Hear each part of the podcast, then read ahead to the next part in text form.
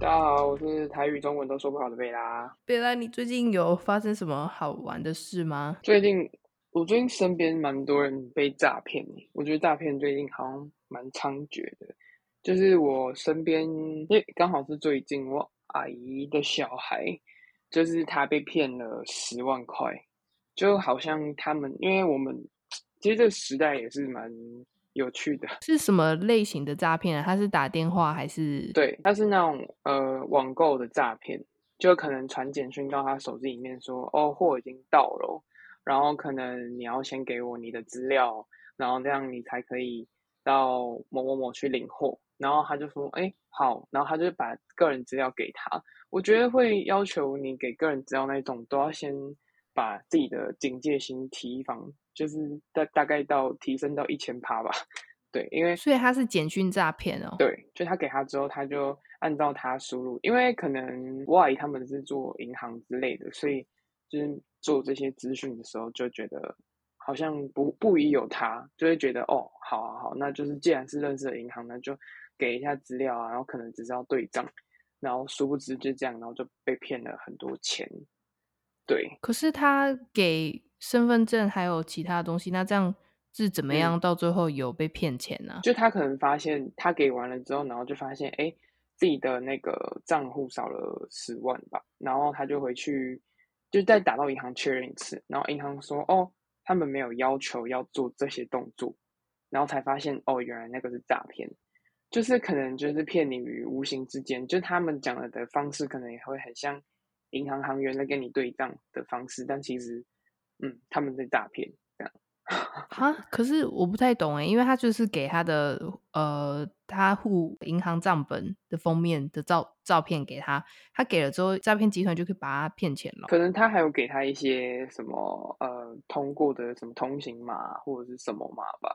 Oh. 我觉得他可能对，我觉得这一点就是他没有注意到的，就可能别人在跟你要这些很很隐私的资料的时候，还是要稍微注意一下。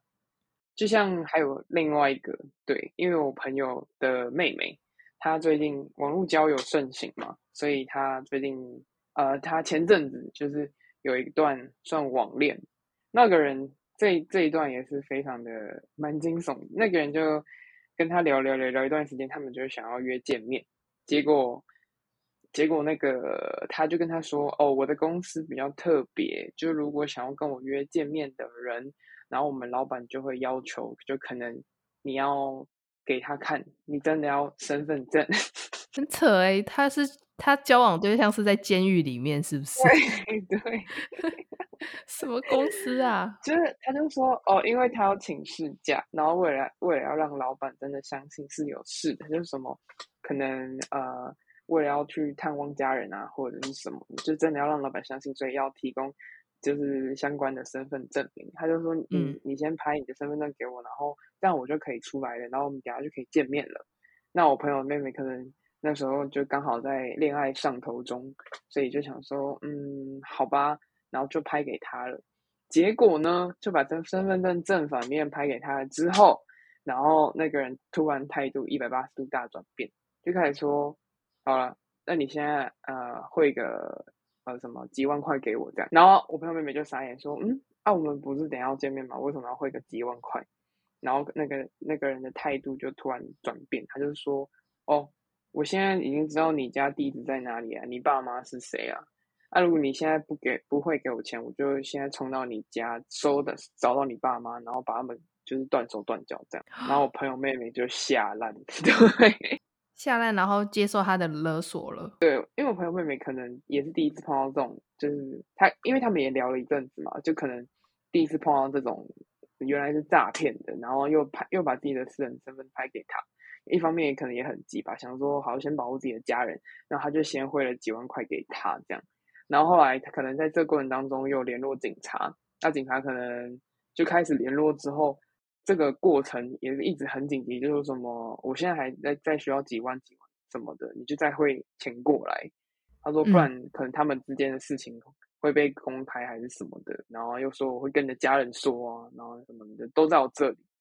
然后他妹妹最后就崩，就可能就崩溃，然后就哭啊什么的，然后就是警察后来就有协助处理，说这种就不用管他。然后警察也觉得蛮瞎的，怎么会把自己的身份证 拍给别人？他就说，你如果有人就是要跟你要身份证，这种公司恐怕也是讨债公司吧。就是蛮傻眼的，对，简讯诈骗的，他是有成功被骗到钱，那是骗到多少钱呢？就大概十万吧，大概十万。然后这个美眉也是，就大概九万八九万，对，哇，八九万都蛮多的，就大概都是嗯一两个月的薪水这样。对啊，我想说，因为现在那种网络银行转账，它不是都有上限一笔，可能三万到四万吗？所以它就是连续转。转三次，就连续转，就在这过程当中，对啊，那个我阿姨小孩他是就直接转，因为他就是银行那个好像他们的扣打比较多，所以他好像设十万吧，嗯、就好像真的就十万。所以他是自己手机操作，他不是临柜的去转账。呃，不是，他不是，哦、他是手机弄一弄，钱就不见了。对，因为因为我哥，我哥刚好是在银行服务。然后他说，他们每年或者是每一季，他们都要做一个反诈骗的教育训练。柜员呢，就要去演示说，你要怎么样观察来临柜呃要转账的人的神色啊，还有他讲的内容。然后新闻蛮多，就是那一种网友啊，需要资金帮助，然后他们就会用这种方式去阻止诈骗。可是因为现在手机真的太方便转账了，我最近发现台湾的。那个银行可以联动自己的手机电话号码转钱，对，我想到这个功能真的很方便，可是真的你一瞬间你钱就钱就花掉了，对，就超恐怖的。人一着急，嗯，真的都没有办法用脑思考了，真的。我觉得家里面还是要掌握一下，这是谈恋爱的状况啊，或者是财经的状况。对。不要都不多，第一第一时间就是要找家人商量啊，就是不要自己一个人默默的。对，那个妹妹也是蛮单纯的，她可能是、嗯、是怎样，年纪很小不敢谈恋爱吗？可是因为现在发现诈骗集团他们越来越厉害，因为我之前在电话号码是不是乱码去判断是不是诈骗集团是不准的，因为现在诈骗集团也是可以给你一个不是呃乱码的电话号码，所以这一个判断方式现在已经失效，他们越来越厉害了。没错。就会给你一个完整的号码，然后让你觉得，嗯，应该是正常的人，然后殊不知他可能就是诈骗集团。所以我觉得判断方式还是要再多谨慎一点，尤其是对，就是你要遇到就先不要照对方的方式讲，先跟你朋友或家人赶快先讨论。对，不能先不能先相信这个未知来电。应该要先再多数求证。对啊，好啦，心疼妹妹跟阿姨他们哦，辛苦钱就这样被骗走了。好，那我们今天进一下我们的主题，第六集哦。对，那主题呢，贝拉可能比较比较 我觉得无聊一点，可是我个人会觉得蛮有兴趣，就是关于台南前市长跟台北市市长的大对决。嗯，那嗯、呃，听众应该知道，说我是来自台南，然后我们以前的前市长呢，就是赖清德，嗯，就是我们这一届，哎，下一届总统的候选人，哎，那贝拉是来自新北市，对，那他的市长呢是侯友谊，那他也是呃准备参选的候选人。所以，我们今天就拿这个主题来跟大家讨论一下，我自己在台南听到的赖清德一些很有趣的軼事。嗯，所以贝拉，你在做这个主题之前，你就是还不清楚新北市的市长是谁？对哦，我知道是友谊先生，我知道是侯友谊先生，但是对于要聊政治这个部分，我也是问了一些身边的朋友，我甚至我甚至发了一个动态问大家说，呃，有没有就是新北、双北或者是新北？对政治有呃热情的年轻人，可以一起来上我们的 podcast，一起聊政治。大家都回答我说：“嗯、你要不要跟我妈聊？你要不要跟我爸聊？”我想说，长辈就先不用，没关系。我怕长辈他们的立场可能会比较坚定一点，所以我是希望害怕。我们是希望可以找一种可以闲聊的，就是觉得两边就听听蛮有趣的。对对，轻松轻松。对，所以大家对轻松聊。对，那我想问一下，那个贝兰，就是在侯友宜当新北市市长的时候，有没有做一些呃事情让你特别有感的？就是会发现说，哦。嗯，而政府是这样子运作的，有没有那一个 moment，就是让你意意识到他有做这些事情？老实说，我觉得，嗯，不管是从以前到现在是谁上任，我都会，我都觉得好像没有什么特别的感觉。嗯、我觉得北可能北部年轻人对政治比较冷感吧，所以就嗯，我觉得我们还反而会去看一些好笑的，比如说像柯文哲之类的这类人物。嗯、柯文哲现在走搞笑的路线吗？对啊，我觉得，我觉得他其实，在年轻人之间算蛮搞笑的，因为我觉得他的形象团队好像会发一些影片。我有一个印象最深刻的就是。哦他被那个什么呃，Over My Dead Body 那一位是叫什么名字？哦，王王世坚啊，对对对，王世坚，王世坚，他被王世坚询问说什么啊？你知道啊？你知道肚脐在哪里吗？你知道肚脐的英文吗？然后柯文哲就直接回答说，umbilicus，我是医学系的，你忘记了？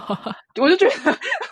是一个很热烈，然后一个很冷的这样子的那种对决，对造成这样子的效果，没错。我先回答，嗯、我我先回应一下，就是你觉得平常生活中对政治无感，我觉得平常对生活中对政治无感是一件好事，嗯、因为你如果在生活中特别有感，嗯、那就是以你被影响了，嗯、或者是你的权益受损的时候，你才会需要去政府去。就是介入，或者是你才发现说，哦，政府有这些破规定哦。那我这边举一个例子，嗯、就是因为赖清德在当我们的市长的时候啊，嗯、他有一项政绩就是要去 缩小那个安全岛，然后那个叫安全岛还分隔岛？那、嗯、以前的安全岛跟分隔岛，嗯、台南是蛮大一个的。嗯、可是在他当市长的期间，他就是有一个政绩，就是要把它缩小，嗯、因为台南很小嘛，所以路就是特别的挤。嗯所以他需要争取一些空间，然后让之后可以呃汽车想要左转待转的就会有第三个线道可以放。嗯，然后他就是让我们最有感，因为你平常骑车在路上、嗯、或开车在路上，你就可以看到那边又封起来了，或者是路不平又被封起来的那一种困扰。嗯、对，我觉得整体来讲，这一个安全岛政策应该算是有改善台南的。就是交通的问题，但是这这边我也要分享一下，我最近就是得到的一个数据说，说台南的因车祸事故死亡的人数是全台县市的第第一，不是第一名就是第二名。天哪！在在台南，就是各位听众如果来台南旅游，骑、嗯、摩托车一定要小心，要非常非常小心。因为我礼拜我前几天出门的时候，我就。目睹一天就看到两三个、两三台救护车，然后都是车祸的现场。对啊，我就特别不满，特别不满，为什么交通这么差，嗯、这么危险？好扯哦！我们骑车出去是在搏命哎、欸。我以为台中会是第一名哎、欸，因为台中不是车速蛮快的嘛，然后动不动就会有什么庆庆击什么之类的，或是球棒啊，所以你在台中开车很小心。我去台南玩的时候，好像。觉得还好，因为大家好像很太热，骑车就没有像台中这样子吗？你有没有遇过漂移的阿公或阿妈？啊，有有有有，但我觉得我觉得好像没有像台中那么那么多，因为台中漂移的阿妈他们也是车速很快，但台南好像偏少，嗯、就是偶尔才会出现一两个。哦对啊，我蛮惊讶的，居然不是台中第一名，居然是台南吗？我也不晓得哎，反正我那时候看到的数据是这样子。嗯、如果听众有听到别的数据的话，也可以跟我们做分享。对，还有一个另外很有感的，就是、嗯、就是房屋地价税那时候有一段时间大家都要涨，嗯、然后涨的原因我不晓得后面的脉络是不是因为要打房的关系。嗯、反正他就是赖清德来了之后，因为我们台南的地价税可能已经。在他当市长的七年前或者是十年前都没有涨过，跟其他县市来讲的话，我们的水准基准是很低的。嗯、然后他一来之后，他直接涨到满，哦、他就是要么不涨，然后涨到满。嗯、然后他长满之后呢，就被征召到去行政院当行政院院长。哦、他他那时候还写了一个什么市长的信。然后每一户都发一封信，嗯、然后就写说，为什么我们要挡这个地价税呢？就是为了以后我们要做长照啊。然后我妈说：“哎，你长照做在哪里？”你 就跑去当行政院院长，傻眼呢。这就是我们特别有感的地方。呃、了解，对啊。那如果说到交通的话，我最近因为我是机车主，然后中央最近发布了一个，嗯、我觉得蛮困扰的，就是你一定要等行人全部走完之后，你车子才可以移动。然后我。嗯，我觉得这样其实对后方车辆很危险呢，因为我最近就很常发现，从我们以前没有这个政策的时候，台北台北市就是先是汽车，然后机车嘛，然后如果我们同时要右转的话，就是其实如果行人过了之后，我们就会转了。可是现在为了要等行人，嗯、就机车呃汽车会先停住，然后机车会停在可能它的后面或者旁边，然后有时候我们还在骑骑骑骑到一半就发现怎么停下来了，然后我觉得这样其实很容易撞到前面的人，嗯、撞到前面的车子。哦，对，就是因为他、嗯、大家都要准准备右转嘛，然后我们都是在后面骑骑骑，然后前面的车车子的速度也是很稳定的骑骑骑，可是因为最前面就是面临斑马线的那一段。呃，机车跟汽车都要等行人，他们会突然停下来等。那他们一停下来，后面的车呃机车啊或者汽车都要急刹。然后我因我我有因为这样很多次，嗯、然后差点就撞到前面。然后我发现大家也是跟我的反应很像，就脏话变多了。就可能我本来不会在这个右转的时候听到什么靠北啊，然后现在就干怎么停下来？然后然后发现哦，是因为前面，因为我们看我们不是嗯斑马线第一线嘛，是因为大家都要、哦、会有视线死角，对，就大家都要等行人过，那我们不我们不知道，然后我们会因为前方车辆突然停下来有吓到，对，我觉得这应该是最近这个政策让我觉得超有感的，嗯、因为我觉得反而就是这样子，你反而会。嗯那个缓冲时间不够，然后对机汽机车来说缓冲时间不够。第二个就是等行人，为什么行人如果在还还在离斑马线十五公尺外，这样我还要等他吗？就我觉得这好像在判断上面怎么做判断，好像没有一个很完整的基准。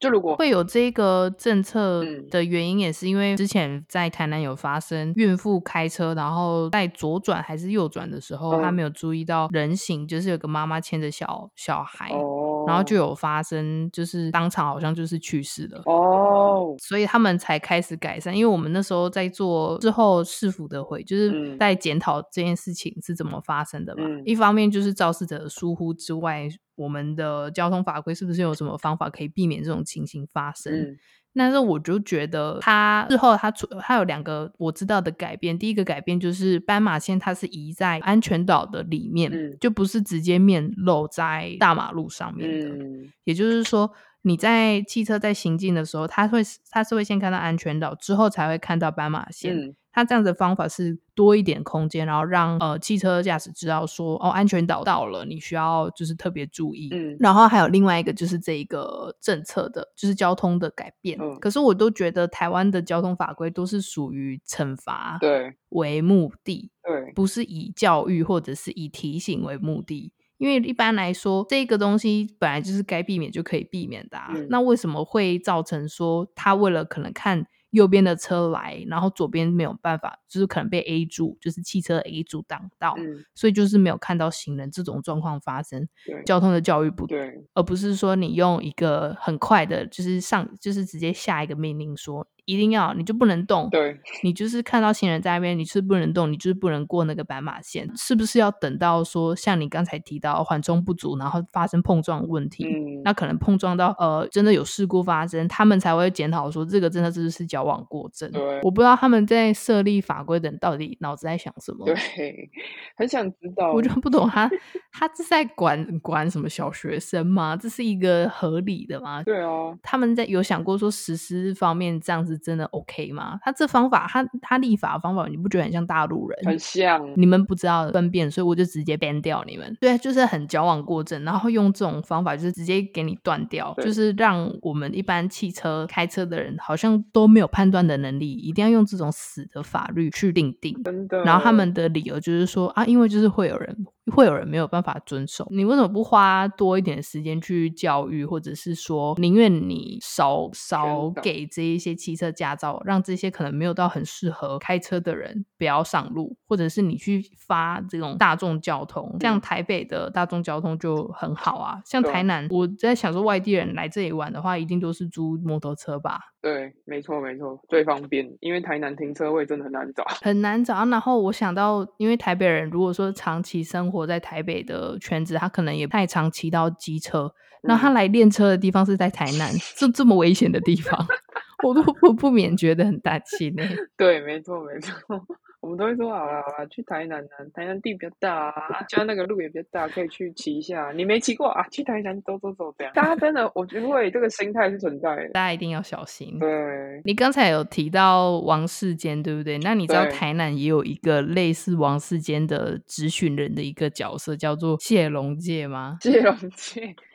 我我对谢龙介的印象，龙盖先，龙盖谢龙介是不是一个很会吃东西的人，对，是吗？啊，你懂，你懂，他很懂台南的美食哦，因为他其实谢龙介呢是我们的台南市的市议员，嗯，然后他很多出圈，就是出圈的影片，嗯，呃，市议厅就是质询的时候，他的台语超级溜。之外呢，我自己有发现他去上一些介绍台南美食的节目的时候，超级会介绍的，而且他自己还有类似，就是好像 YouTube 的 Shorts，然后他就是会开始在那边介绍，然后还有介绍的东西，比如说什么德盖、黑米、卓家的鱼面，嗯。哦，然后他最近还有涉略，就是台南的酒吧，台南酒吧哦？对，他连酒吧也都有在介绍，所以是蛮跟得上时代的。呃，哇塞，这边也会推荐听众去看一下他的一个影影片，叫做呃谢龙介的口袋名单。他那边推荐的美食真的是都是很好吃，都、就是很在地人会吃的。嗯。好，还有什么棺材板啊，还有鱼侧、鱼面这一些东西，都是由虱目鱼、台南虱目鱼去做的那种，都很鲜，很好吃。嗯，台南虱目鱼真的很好吃诶，虱目鱼真的很好吃。哇塞！对，然后他，我我不晓得，这可能谢荣介现在也是斜杠斜杠议员，他也是美食家。然后我就很惊叹他的台语，就是讲的很好，他他每一个字还会讲一些引经据典的台语。我妈告诉我说，其实她的爸爸妈妈都是都是外省人哎，哦，真假的？对。然后她台语很溜，我觉得她是为了深耕台南的选民，所以她就是要展现她的台语魅力。哇，那是蛮厉害的。看来环境还是蛮重要啊。为了在对，真的蛮重要。哎，他还有一个影片，我觉得很好笑，嗯、然后跟我们也蛮相关的，就是好像那个谢龙介跟侯友谊，他好像有一个类似一个就是一起同台的机会。嗯，所以侯友谊应该是在帮谢龙介站台，有点半开玩笑说啊，谢龙介现在就是呃选市长没有选，不酸掉啦。哦，哎呀，呆呆郎郎吼，拢无目睭，哦、啊侯友谊这样子。友谊啊，嘴巴管不住。友谊，你台南的选票虽然说你一定会得很少，但是你也不用这样子吧？有友谊炮火，炮火猛烈。对，他好像有点破罐子破摔，因为啥？反正你们台南就是民进党铁铁票仓，算了啦，干脆得罪你们全部的人也没差。对，无所谓了，好好笑。可是我觉得他这样子反其道而行，说不定会吸引到台南的深蓝选民。虽然说台南都是普遍都是偏绿。但是他还是有一些外省人的区域嘛，所以他说不定就是这些外省人就会冲着他讲这一句话就投给他，也是也是蛮有可能的。贝拉，你自己在遇到选举的时候，嗯，你是会怎么样去选择理想的候选人啊？我通常因为家里不是会发那个选举公报嘛。然后我会嗯稍微看一下证件哇，可是因为也活了这么久嘛，所以就说知道有有一些证件是不会被实现的，就是先看一下哪些证件对自己比较有利。像最近就会有一些什么哦什么交通部分，因为我觉得交通还是在生活当中是最有感的吧。如果你这个地方要挖路啊，或者是你这地方要建捷运，我觉得对大家来说都是一件呃需要一起去妥协的事情，因为你在建设的时候势必会造成一些交通堵塞，可是你建好之后的方便性也是蛮高的，对，所以我都会先看一下有没有人会提倡一些什么。三芦啊，什么环环状线啊，像我觉得环状线就是虽然做了起来，但是也没有很方便。可是又又仔细想想，就是如果真的开在市中心，然后你要把那些地啊全部打掉，然后把我们现在生活很繁华的地方都弄掉，好像也不是一个好主意。对，所以我会先看一下有没有比较跟我们生活比较相关的政见。不然如果他说什么哦，呃，可能做公益嘛，或者是。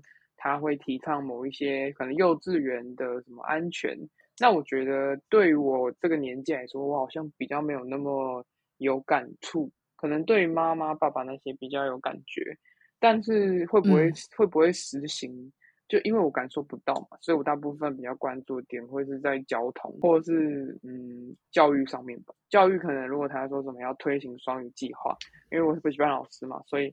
我觉得这点对我来说会是稍微需要注意的，因为我觉得现在教育改革也是改的很严重，就是也改的很彻底，很多东西跟我们以前念都不一样。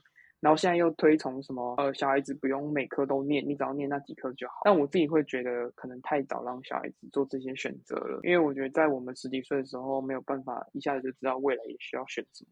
对，所以教育跟交通这两个东西，我觉得是我会着重去看的。嗯、然后另外一个我会看这个人的背景，就是他是不是政治系毕业，或者是他是不是法律系毕业。虽然可能大家对学历可能不会很在意，可是我自己会觉得说，如果你原本是政治法律毕业的，那我会想要看一下你是用什么方式在行销自己，或者是你曾经做过哪些事，就可能会稍微浏览一下新闻吧。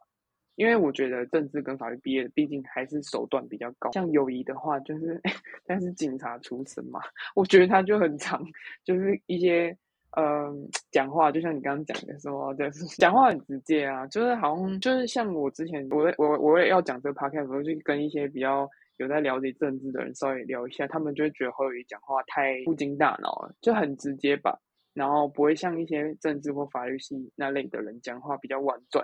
比较会做人啊，然后之后他们就说侯友谊身边就有派一个人，他要讲话的时候，他们他可能会帮忙，就是稍微缓一下，缓一下这样。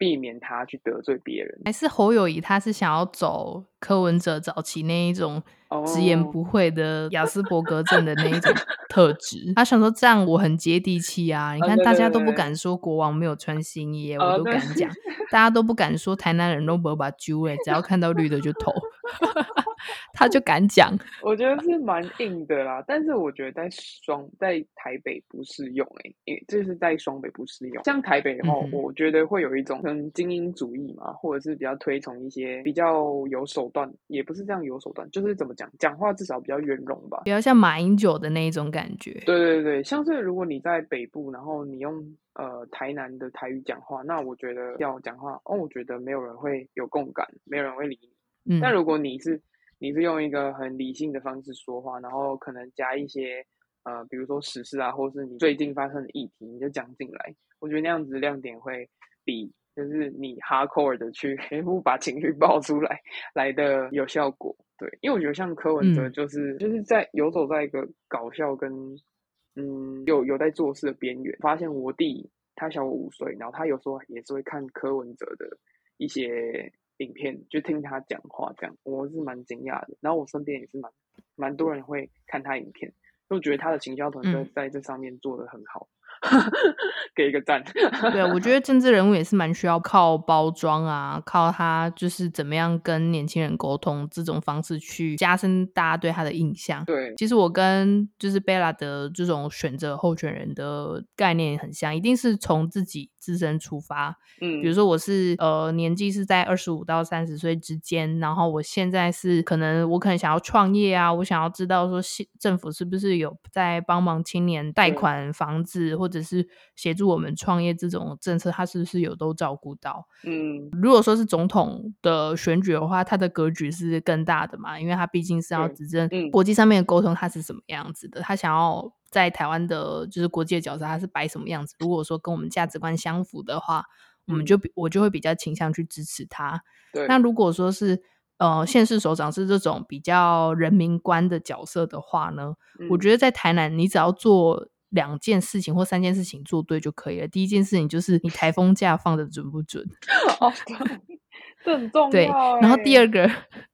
第二个就是你登革热做的好不好？嗯，对对对，哎、欸，对，台湾登革热真的，其实就是这两件事情你做好了，大、嗯、大部分大家都会觉得说 OK 啊，我觉得民进党做的 OK 啊，就是登革热啊，或者是淹水的问题都有解决，那这样 OK，我就觉得我下一次可以再投给他。其实这这是两个很基本的事情，嗯、你也不用再搞那种花里胡哨的，说什么我要摩天轮，我要发展。因为台南现在，呃，黄伟哲他好像也没有什么，因为他的他的基点就是要跟赖清德比嘛，嗯，然后最最近好像也没有台风假给他发挥一下，他是不是有预测的预测的能力？所以所以他好像呃登革热最近好像做的不太 OK，所以他现在好像有点失去重心，然后一直说要发展台台南的观光。我说：“Hello，台南的观光已经够了，所以你是希望观光客之后投给你，是不是？” 对啊，什么意思？觉得说，哎、欸，有没有搞有没有搞错啊？嗯，太想要太想要让这个地方好，有时候反而会做太过头。那他也是要照顾到当地，就是真的有投票权的人吧？因为你就是照顾观光客，其实对本地的人来讲，越越多观光客，代表说排队要 越久。我只是说我出门越来越困难，真的根本就很勇。他是觉得说，哦，我们这样哇，台南哇第一名的观光 诶，府城大家都爱来哇，交通死亡率第一名诶，好棒哦，好好有声量哦，好恐怖哦。我大概可能国小的时候，我都会去花园夜市，嗯，可是我长大之后就几乎就不去了。因为他一一条花园夜市里面卖手机配件的，可能都会五到六家。呃，然后小时候爱玩的那种打弹珠或者是什么射飞镖越来越少。真的，我不晓得是因为摊位比较贵，还是他们赚的那种赚薄利多销，然后比较好食的关系，就是比较少。什么捞金鱼那一些，我都没有再看到了。嗯、呃，对我也是。以前如果想要，我现在也是哎、欸，如果想玩打弹珠什么的，真的都要去中南部找。然后有发现，好像怎么记得小时候都很多啊，现在有越来越少的感觉。哎，大家会不知道这是什么了？我觉得北部的小孩啦，北部小孩看到我们要去南部找打弹珠，嗯嗯、他们还会有点说什么是打弹珠、啊？对对对对对，是爬青狗吗？对。想说是什么这样？我觉得很可惜耶，就是不要太观光化好吗？而且我觉得最后太观光化就会流于整个台湾长的夜市都长得差不多的那种感觉。对啊，就是、就变成垦丁大街，你真的要这样子吗？就是没什么特色。不可以吧？就会大家就做重复的事情，就看到那一家蛮摊贩蛮赚钱的，然后就摆一样的东西。对。然后每个人都说他是五十年老店这样。对。